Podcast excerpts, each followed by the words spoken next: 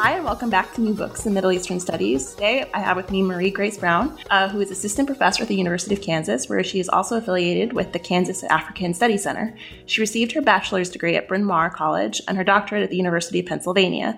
She identifies as a cultural historian of the modern Middle East with a special interest in empire, gender, and the body as historical text. Brown's work has been supported by grants from the American Associ- uh, Association of University Women, the Social Science Research Council, and the Woodrow Wilson National Fellowship Foundation. She is the author of several articles and a new book out 2017 from Stanford University Press, Khartoum at Night Fashion and Body Politics in Imperial Sudan. Welcome to the podcast. Oh, thank you so much for having me. No, it's congratulations on the book. It's really, it was a pleasure to read. Thank you. Thank you. It was um, sometimes a pleasure to write. so we always start off with a bit of a intellectual biography question sort of how did you come to the study of sudan? How did you come to write the book? Yeah and i think it's um, sometimes dangerous to ask historians those questions because we could go back you know pretty far into our own history about how we got started. Um, but how i came to sudan was um, by accident as i think a lot of um, projects are. I was um, I entered graduate school with an interest in um, Egypt in the mid 20th century. Um, and while taking a, a, graduate seminar on North Africa, you know, I, I just sort of thought, well, I'll just write, the, you know, a seminar paper about Sudan and, and, just, you know, why not do something a little bit uh, different? Um, and it was incredible just sort of how little information was out there. So it, it felt like this wide open field in which you could sort of really play around and ask um, any number of questions um, because so few um, scholars um, in the United States, and I would even extend this to England in some ways, um, work on Sudan and certainly on Sudanese women. There was just really a dearth of information. Um, so that piqued my interest.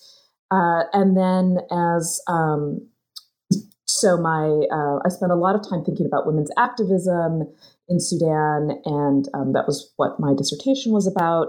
Um, but there were all these references, um, kind of throwaway references to um, fashion and the body. Um, so, uh, reading memoirs of different activists, and they would say, uh, "We attended this protest, and we all wore our national costume," or um, "I was able to go to school because I was wearing this particular type of dress." Um, and those references just kind of started uh, piling up. And I thought, wow, like the story here seems to really be about um, what women are wearing and how they're moving their bodies. Um, and, and, that seemed to sort of really be part of the imperial experience about um, growing up, coming of age, defining what it meant to be a woman. Um, and so, uh, it, you know, it, it all sort of fell together um, in the, um, the past couple years, right? That this was um, that what I was looking at was was uh, was a body story, a story about um, an, an, intimate experience of um, empire, and so that's what I've attempted to do in the book is um, tell the story of the British uh, imperial rule in Sudan, um, so sort of doing that whole sort of sweep from 1898 to 1956, um, from a woman's perspective, um, but a perspective that was very much about empire being an embodied experience. So, to take a step back, Sudan is really difficult to place ge- geographically and culturally. I'm actually really surprised that you wrote a paper on Sudan in a North African studies or history seminar because I remember when I took a North African history seminar in grad school um, last year, we didn't touch Sudan. I think the closest we got to Sudan was when we talked about the trans-Saharan mm-hmm. book trade. So it's it's very interesting because Sudan is at the same time. Um, someone once described it to me um, Arabic in the context of Sudan as both a colonized language and the language of the colonizer. And you know, is it part of the Middle East? Is it part of Africa? So how do you specifically orient Sudan? Um, is it Arab? Is it Arabophone? Is it Middle Eastern? Is it intersectional? Like what what sort of identity do you think gives Sudan and the people who identify with Sudan agency? Yeah, and I think that's a great um, question and a complex question. And we should um, perhaps clarify that though we are using the word Sudan, and um, when we talk about it in the past, Sudan is one large country. Um, it now exists as two countries, right? Um, Sudan, the Republic of Sudan, which is the northern portion, and then the Republic of South Sudan, which became independent in 2011. Um, but but right, historically, you um, Sudan is this sort of complicated uh, territory that doesn't really fit neatly into um, uh, academic categories, geographic categories. Um, so that the portion that the book focuses on and that I study is the um, central region and the northern region, um, and which was the most dominant of, of the two. And they certainly have um, an, an Arab identity, right? Um, Arabic is their lingua franca. Um, and uh, so, so for for those, right? So for people in northern Sudan, they probably um, don't um, have a relationship with the Arabic language as sort of a colonizer language, which I think is is a great description, right, of um, the sort of the larger internal politics of Sudan. But I, I really, what draws me to it is is this sort of marginal borderland quality, right? That it is. Um, at the intersection of all these different trade routes, right? So the ones that you've mentioned, there's a cloth trade. Um, if we look east, um, you know, there are uh, trades with the the Persian Gulf and the Indian Ocean.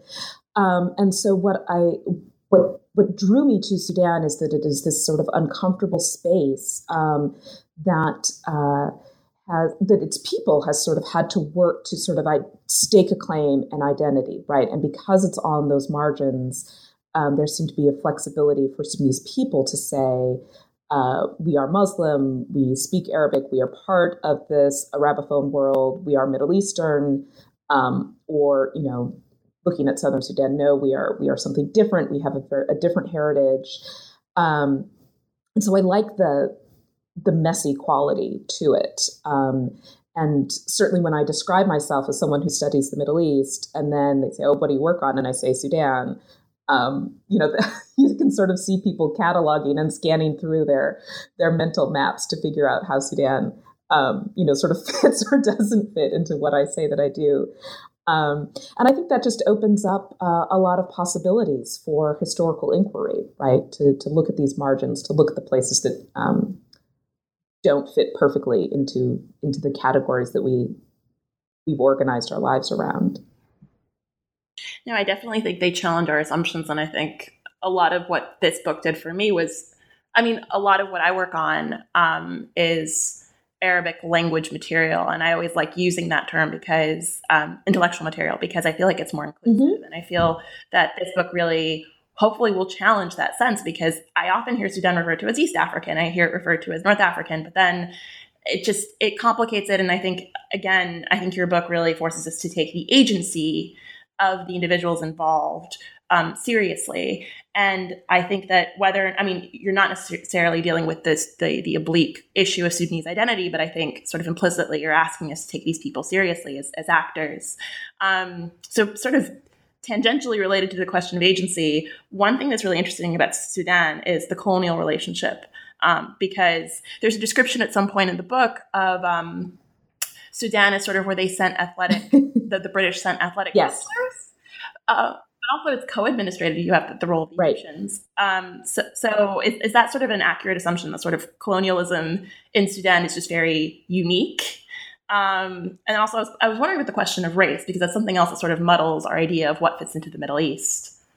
Yeah, so um, Sudan does um, have a strange um, colonial, uh, right, a, a, a, strange sort of colonial sort of setup. So first of all, um, it is never, uh, it was never officially declared a colony, and so it's ruled out of the Foreign Office as opposed to the Colonial Office.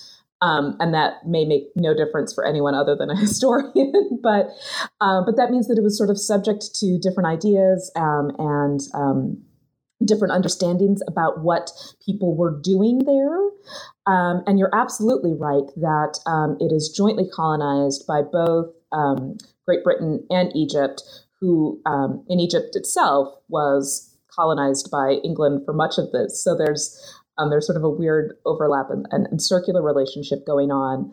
Um, what what ends up happening as um, is is that neither the Egyptians nor the British are very comfortable with this relationship, and so um, they're always trying to sort of downplay the other's influence, um, so that by the ni- 1920s, um, you've sort of Great Britain and British civil administrators have reasserted their dominance. Um, and Egypt is really just paying for the upkeep of this colony, but they've lost a lot of on the ground um, influence. And then, as and then, as you point out, the the British administrators who come out are um, not like um, others that belong to colonial civil service. So the the line that was tossed around um, was that Sudan was a land of blacks ruled by blues. Um, and blue is a reference to a sporting certificate that you get at Oxford or Cambridge when you um, win in particularly great matches. Um, and and the Sudan the the exam for um, the Sudan political service was notably easier than the one for India. Um, and so. Uh, again thinking about sort of margins and borderlands right that sudan becomes um, this spot in which um, you know, not the best and the brightest go to, right? But the ones that have a sense of athleticism, that are looking for adventure, um, that, you know, don't want to have to sort of try too hard intellectually. Um, they end up in this, um, you know, sort of curious place called Sudan. Um, and and so the the race question, I want to make sure that I understand it. Do you mean race between perceived racial differences between Sudanese and Egyptians, or Southern Sudanese and um, oh, um, I suppose just the relationship between colonizers or, or hierarchies and black bodies specifically. Um, mm-hmm. Yeah, and I, I, you know, and frankly, I saw a lot less of that um, in Sudan. So, um, you know, the British are fantastic in in creating racial and ethnic categories, um, and um, you know, so that we see and, and we see the ways in which they come up with these really sort of descriptive understandings for um, ethnic attributes um, in places with a lot of sort of ethnic diversity. Um, you know, I'm, I'm, thinking of India, for example. Um, but in Sudan, there um, there's less of a um, they draw sort of just two really distinct categories. There are those in the north who are Arab and Muslim, um, and then there are those in the South who are African um, and animist and potentially Christian. Um, and so they certainly do treat um, uh, Southern Sudanese uh, slightly differently. They they have they hold up the sort of nostalgia of a return to a tribe, um, sort of the noble savage, where um, and, uh, and sort of have a mythology around that and, and the way that the British interact with the um, northern Sudanese is is worried that they are, it's sort of a defensive posture, right? Worried that they are going to be sort of radicalized by their um, Arab Muslim neighbors to the north. Um, and so there is a, a, sort of a protector quality that develops in which the British try and um, protect southern Sudanese from the undue influence um, of the north. So, to the book itself, one of the delights of reading it were the cha- was the chapter titles, which reference different thob patterns. Um, so, to give an example of one, it's one is the post office pen, um, mm-hmm. and then the other is uh, the schoolmistress's ribs. And the thob, in the Sudanese context, please correct me if I'm wrong, um, refers to the cloth that women wrapped around themselves. That's correct. Yes. Yeah. Um, so to be clear, this book isn't simply about the thob, but it's about the intersection of fashion and body in the context of women's history. It's an imperial history, it's Sudanese history. But what's what really stands out about the book is how you also read textiles as texts mm-hmm. and how the thob sort of weaves in and out of these themes. So I was wondering if you could sort of give us an introduction to the thob and our sense of its emergence and its place in Sudanese history. Yeah, um, and so the the the thob itself um, for your listeners, you can sort of envision. Um, it's very much like um, an Indian woman's sari. So it's it's simply a rectangular length of fabric that women are wrapping around their bodies and then throwing sort of over their heads. Um, and it's an outer garment. It's meant for modesty to sh- um, shield women and girls um, when they're out in public or in the company of of unrelated men. Um, and the tobe itself it means bolts of cloth. So in some ways, it gets sort of particularly difficult to track when you're thinking about um, imports, exports, and that kinds of thing. Um, but it's we can trace its um, history back to um, late 18th, early 19th century, and it begins as a garment um, for elite uh, elite women, wives of merchants who are involved in these regional sort of expansive trades, and it's um it, it's it's a excuse me it's a um a piece of presentation, right, and display to wear these sorts of fine cloths um, around you, which which hint at um, sort of the distances that these um, materials have had to travel. Um, over the course of the 19th century, there is a um, religious proto nationalist movement that sweeps through much of northern Sudan. Um, and accompanied with that are much more conservative, strict um, interpretations of Islam and sex segregation. Um, and so more and more women begin um, adopting the tobe or are compelled to adopt modest clothing like the tobe. Um, and so the story really, st- uh, the book really starts um, as the tobe has become sort of a recognized garment uh, for uh, married women. And what the book then tracks is the way in which this the tobe goes from a utilitarian garment um, to something that is uh, much more fashionable with, with, all sorts of different changing styles and trends. Um, but then also the way that the tobe is picked up um, as a garment that schoolgirls are wearing um, on their ways to school, right? So these are now uh, young unmarried girls who are um, picking up this particular fashion uh, and and using it as a means of accessing um, uh, educational opportunities. Um, and then you, of course, have mentioned what I think is sort of the most fascinating part is that each of these tobe styles have names um, because they are um, these sort of simple rectangular lengths of fabric. Um, they are most often white. In, in, in the time period that we're talking about. Um, and they will have patterns, perhaps of polka dots or stripes, um, but these patterns are white on white patterns. And so, a way to distinguish a new style um, is to give it a name. And um, the names are incredibly evocative, right? So, um, the schoolmistress's ribs, which celebrates a rise of girls' education, um, and it was a striped tobe, so the stripes are you know, mimicking this sort of ribbed quality. Um, and the schoolmistress's ribs um, actually echoes um, an earlier tobe uh, called the Doctor's Ribs, which came out in 1928 uh, to celebrate um, the uh, first graduating class of Sudanese men from the Gordon Medical College, um, so that there is um, uh, often these moments in which you can sort of really clearly date a Tobe style to an event um, or a contemporary issue that's happening. Um, and and that's how i get to sort of reading textiles as text right? So that um, we don't have evidence of um, we don't have much evidence of sudanese women talking about the importance of schooling or education. Um, but we do have um, tobes right that reference notions of education and that are celebrating education. Um, and, um, and and so I've tried to do that, um, you know, without reading too much into it. But but as you suggest, right, that this is the way that I find women's voices. This is the way that I find agency um, in in how they are naming um, these styles of their everyday dress. Well, another example that I loved was, which I mentioned, was the post office pen. Yeah. Um, and what I loved about it was that I, I, don't think you're overreading into anything when you say that. Well, the post office pen refers to um, the it's a dotted fab, uh, fabric, I believe, right?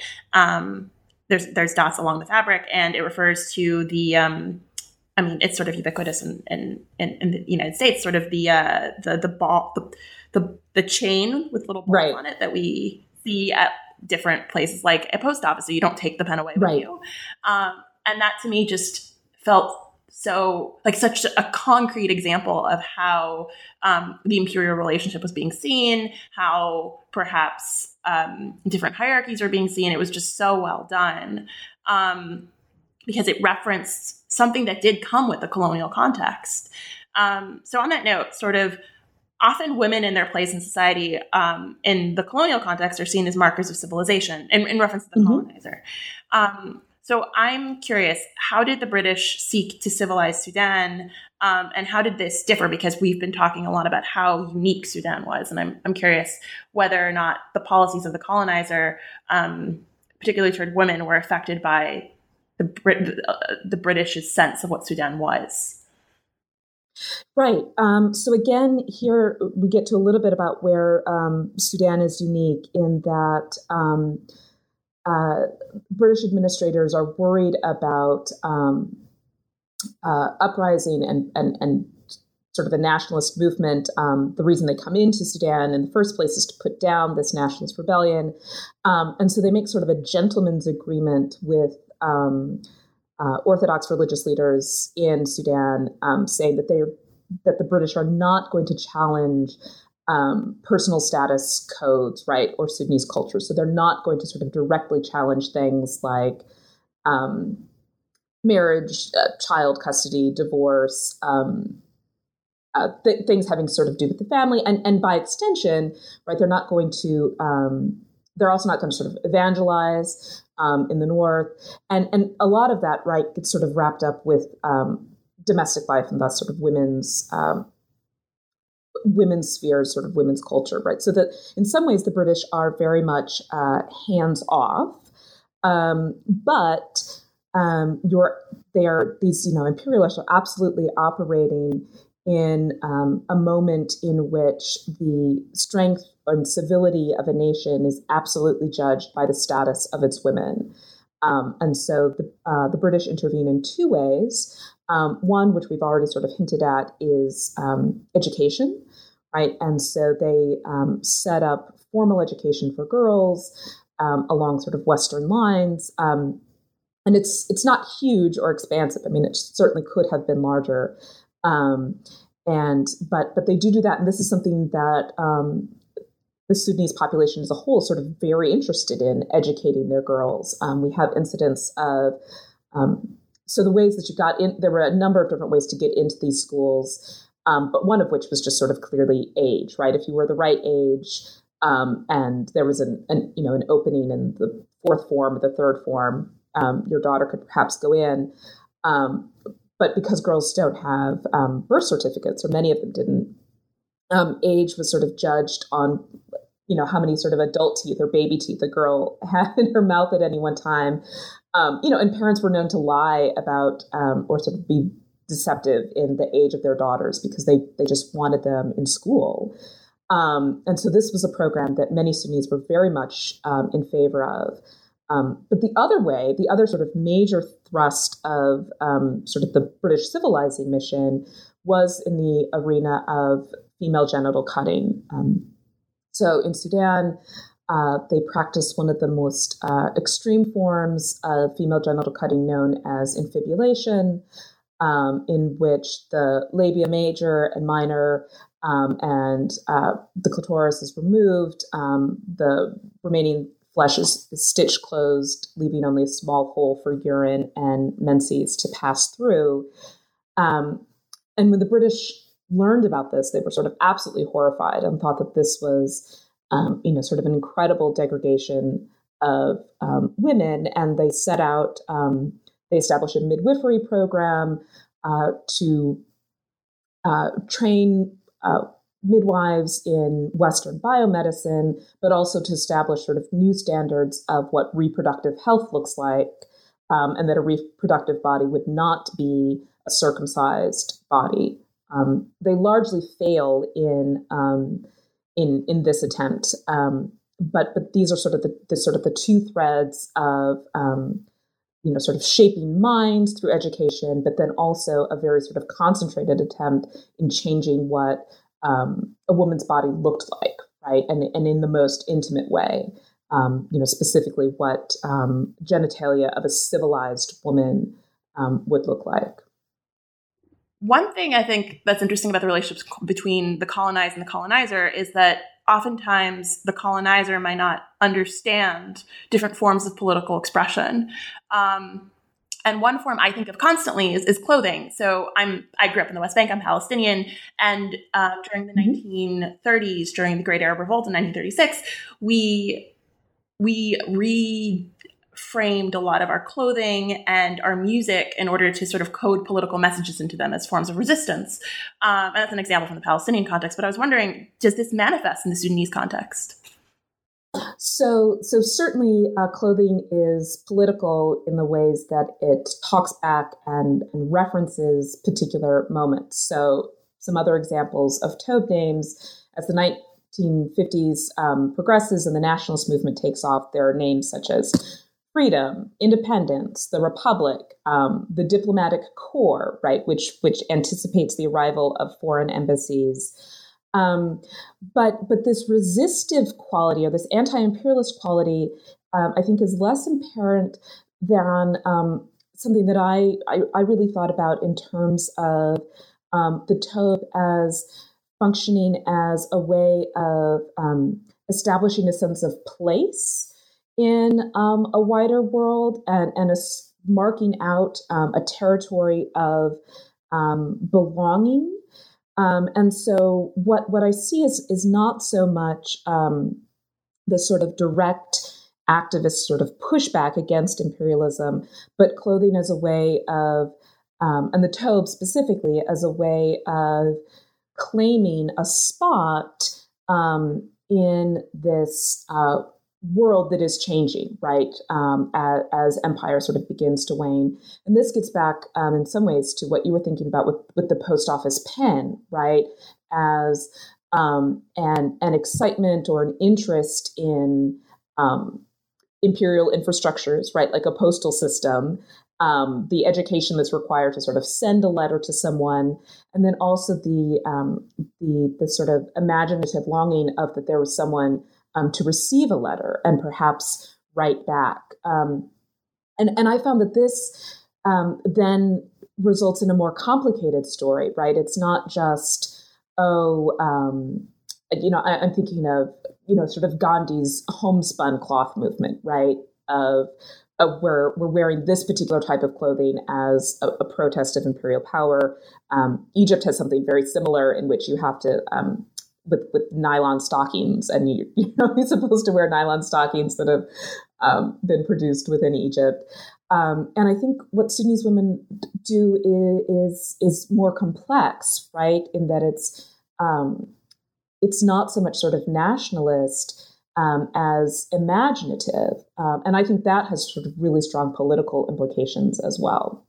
No, I think that definitely, I mean, I mentioned earlier that I think the book gives a lot of agency to its actors. And I think that's another way in which sort of you muddling this, these senses of what resistance is or what political conversation is or engagement mm-hmm. with the colonizer, I think you've really given a lot of agency to these characters to sort of to bring it back to a more micro level. Um, the body and fashion are separate in sort of the title of the book, Fashion and Body Politics in Imperial Sudan, but they're very inextricably linked.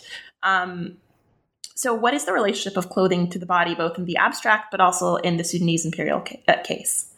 Yeah, um, that's great, and um, and you picked up on something that I didn't even think about, right? And that my title um, treats them as separate things. Um, I think I just liked the cadence of, of two things. Uh, well, and also I had I had a different word in there, and the publisher didn't like it, so we had to anyway uh, but um, so in some sense right that, that clothing is um, an extension of the body right? And um, in the ways that our um, skin expresses certain things right? The clothing as as sort of our our outer outer layer um, so expresses again sort of notions of place, belonging, what community do I belong to, what class do I belong to, what gender do I belong to. Um, and, and so, in that sense, they um, are, are sort of linked and perhaps treated as one unit.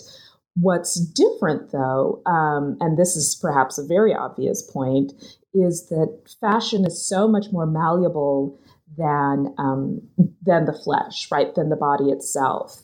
Um, so, one of the things um, the Sudanese women um, historically had sort of marked their bodies in particular ways. There had been um, uh, tattooed lips, and these were um, uh, done to sort of enhance beauty on the eve of a woman's wedding.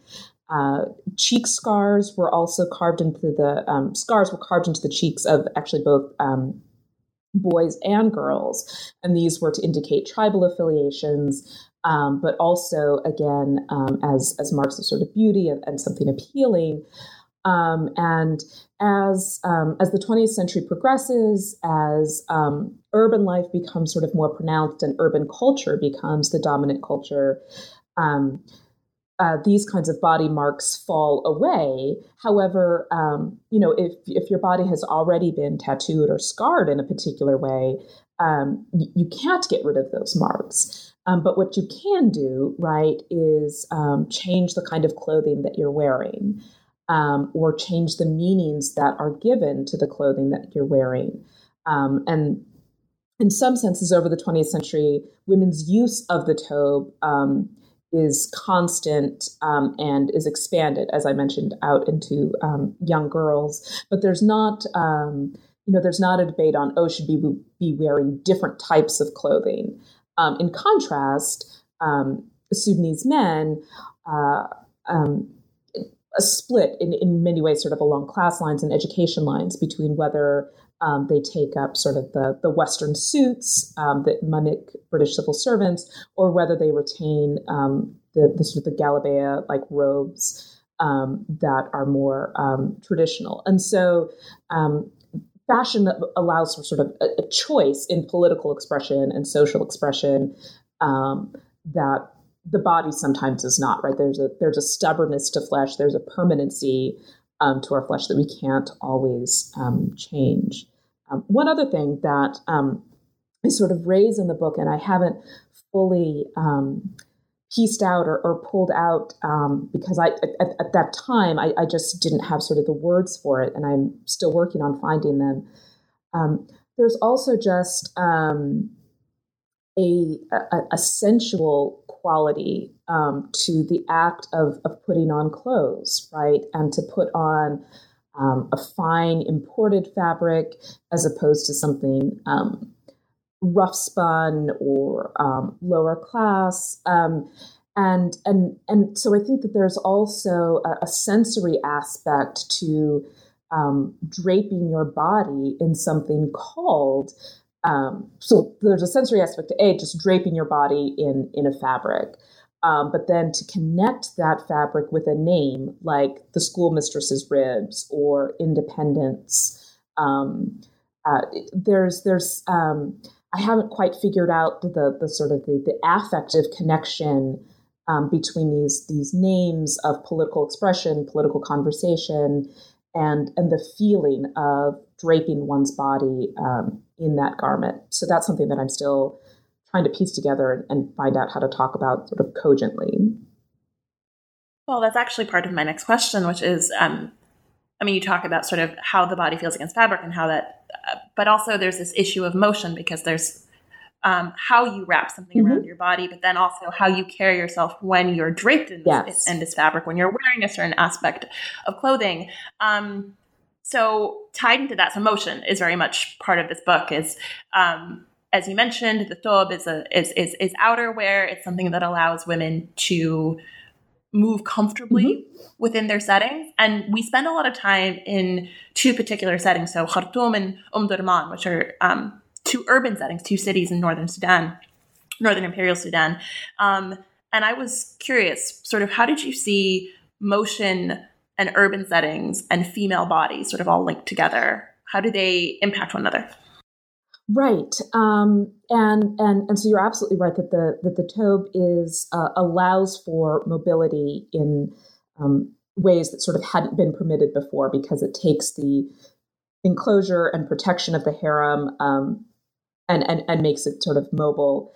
Um, but but this also means, um, and here we get back to sort of education is um, that the imperial period brings new opportunities for movement. So, um, those are girls going to school, uh, midwives uh, attending um, cases farther and farther afield, um, nurses, teachers. Um, we eventually have activists, um, and and so that so that women are just um, not only moving their bodies in different ways, but moving into new spaces. Um, and there's there's sort of a dangerous quality to this. So the book touches on a, you know a number of instances in which um, women are yelled at or sort of actually beaten because they are out in public in um, ways that that men sort of believe they shouldn't be. Um, and and and another thing, uh, a lot of this came to me as as I tried to sort of move my own body um, through Sudan in the 21st century, right? And um, the ways in which uh, I tried to sort of navigate streets, navigate the heat, um, navigate modesty, right? And things that were sort of expected of a woman of my class. Um, and so that really sort of brought home to me, right, that the the act of going to school or um, the act of um, participating in um, uh, a protest march or attending a public meeting um, was was really a form of of labor, right? Um, and there's there's dirt and there's dust and there's heat and there's sort of jostling. Um, and and that all of that would have been um, sort of really significant experiences for women whose lives had largely been um, circumscribed by um, the home at that point. Um, and then I should also um, just sort of say so the tobe, uh, because it is a wrapped garment, um, there's no fastenings, there's no ties or snaps. and so to do this walk, you have to hold hold your your elbows and your shoulders and your hips in a really sort of particular way um, so that the tobe doesn't fall off right? Um, you know i was uh, at a meeting in which um, a woman wearing a tobe was attempting to serve tea um, and you know it was a public public-ish space semi-public space um, and and the sort of the choreography or orchestrations of her body to keep herself modest and also, um, you know, pour out tea and serve it. Um, you know, there was an incredible sort of body knowledge that had to happen. Um, and in, in, you know sort of in order to keep her sort of wrapped and clothed in an appropriate way so that's you know that's an incredibly tiny example um, but then when you expand that out um, you, you see how this would have been sort of um, that, that women sort of across Sudan would have been experiencing this. Um, and in fact, there are um, observations from um, a number of uh, British civil servants who are involved in girls' education who note that, um, you know, it was sort of painful, but also rather sort of funny to watch these young girls um, wrapped in these large tobes, sort of attempting to make their way to school, right? That they would sort of trip and fall and would drag along the ground. Um, because to make these movements required um, training your body and holding your body in new ways. I really like that point because I think it really draws our attention to it's very it's a universal ish point. You can sort of apply that to our modern day and age and think about fashion, style, um, and, and as you mentioned, class um, and identity, and sort of use our own bodies as case studies or the bodies of our friends and, and, and, and use that to create empathy. So I think that's a really powerful point. Um, even though I, I think the British colonial officers had an interesting perspective on it, to say the least.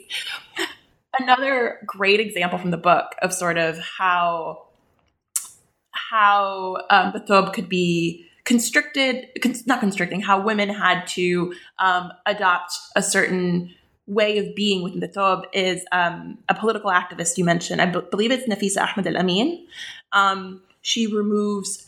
She's at a political. She's at a political meeting, I think, um, and she realizes no one can hear her, and she removes part of her thob from from where it's covering part of her mouth, from where it's um, um, obstructing her speech.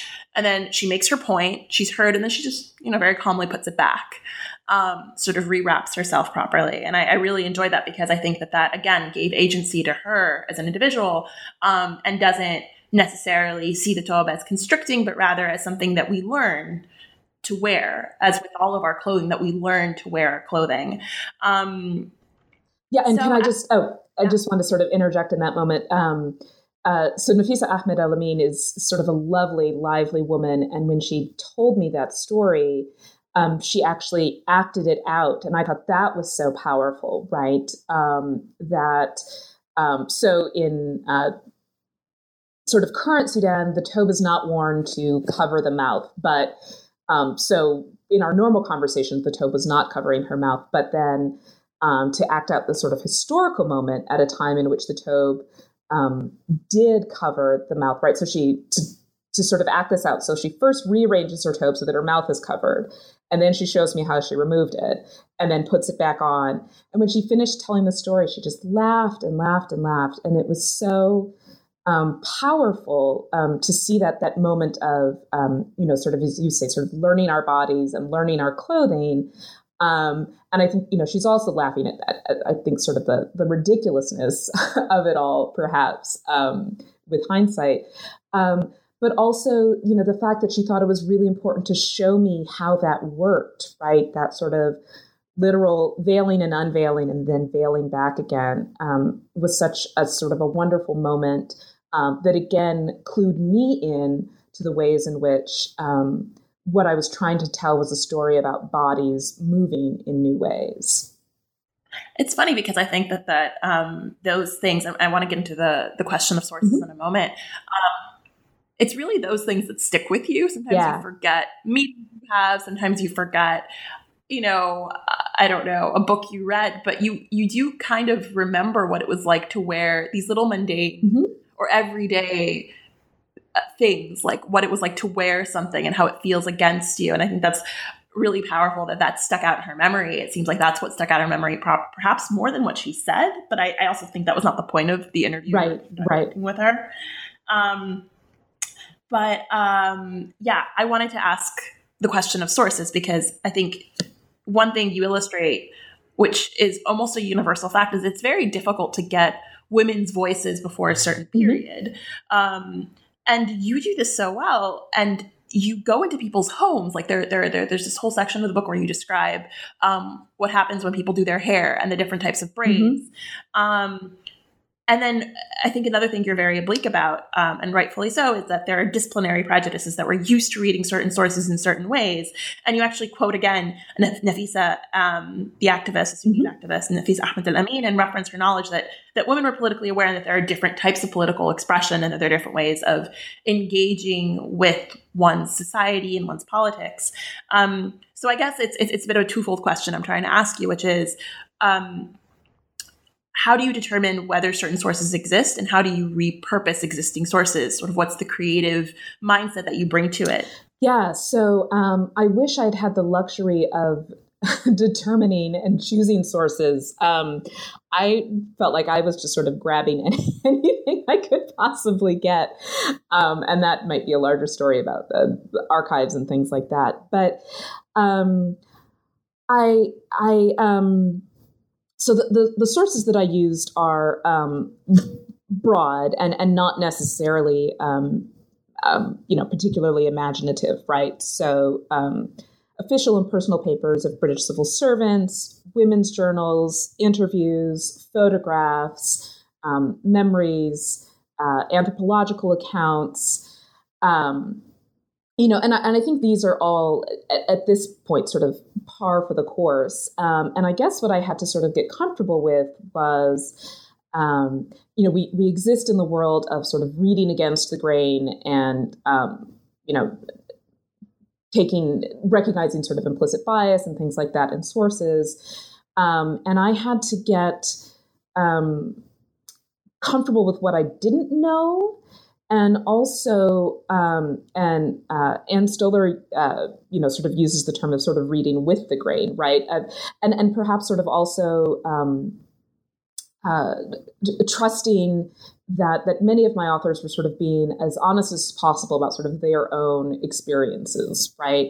Um, and um, what what I ended up doing though was was reading for bodies. And I think that this is my sort of larger methodological or disciplinary call.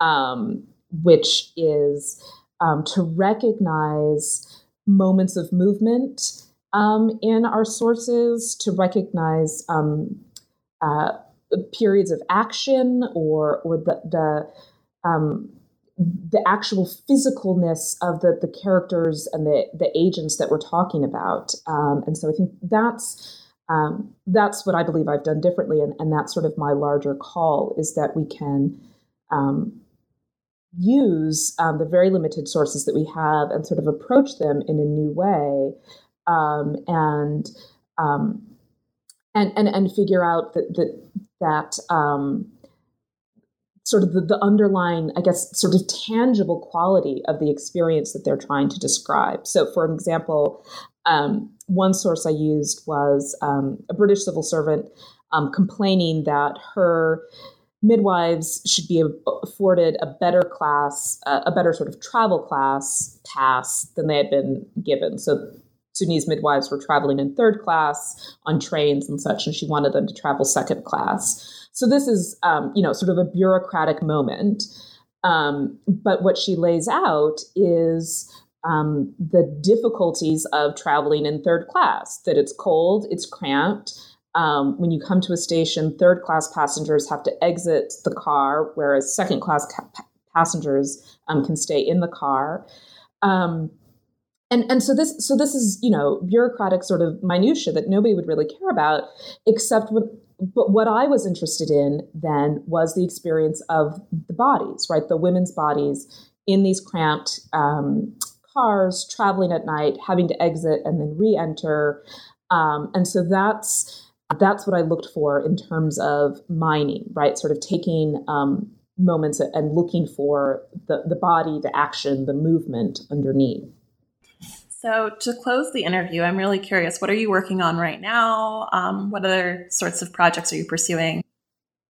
Yeah, um, so I um, am uh, working on a new project um, that, that remains sort of focused on um, bodies and the intimacy of imperial experience, um, but I'm shifting my focus to British women and civil servants in Sudan in the first half of the 20th century.